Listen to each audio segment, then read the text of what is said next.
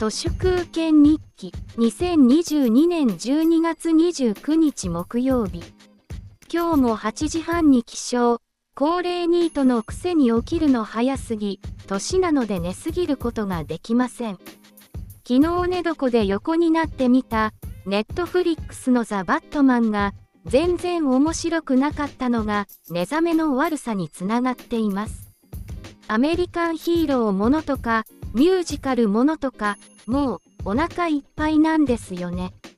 アバターなんかもまるで興味ありません。ミュージカル系は劇場の素晴らしい音響でいい音楽聴くのって映画じゃなくてライブですよね。でもホイットニー・ヒューストンは劇場で見てしまうと思います。ヒーローものでもなくミュージカルでもない。新しさを感じたのがドライブ・マイ・カーでした。長い映画なんですけど長さを感じません。第3の道です。同じく浜口竜介監督の寝ても覚めてももう面白かったです。不労所得倍増を目指してきたほぼニートの1年も終わろうとしています。来年も旅するように本を読み映画を見て風呂に入って寝たいと思います昔の年末年始といえばテレビの深夜映画が結構良くて映画を見るためにテレビの前で夜更かししたりレートショーに行って始発までファミレスで粘ったり映画を見ることと体は強く結びついていましたけど、ネットフリックスの時代になって映画はただ眼球で見るものみたいに変わってしまいました。映画館は好きなんですが、最近は本編の上映中に手元のスマホをチェックするアテンションジャンキーだらけで、劇場に行く気が失せます。来年こそ、取るに足らぬ大量の無神経アテンションジャンキーどもに天罰が下ることを願います。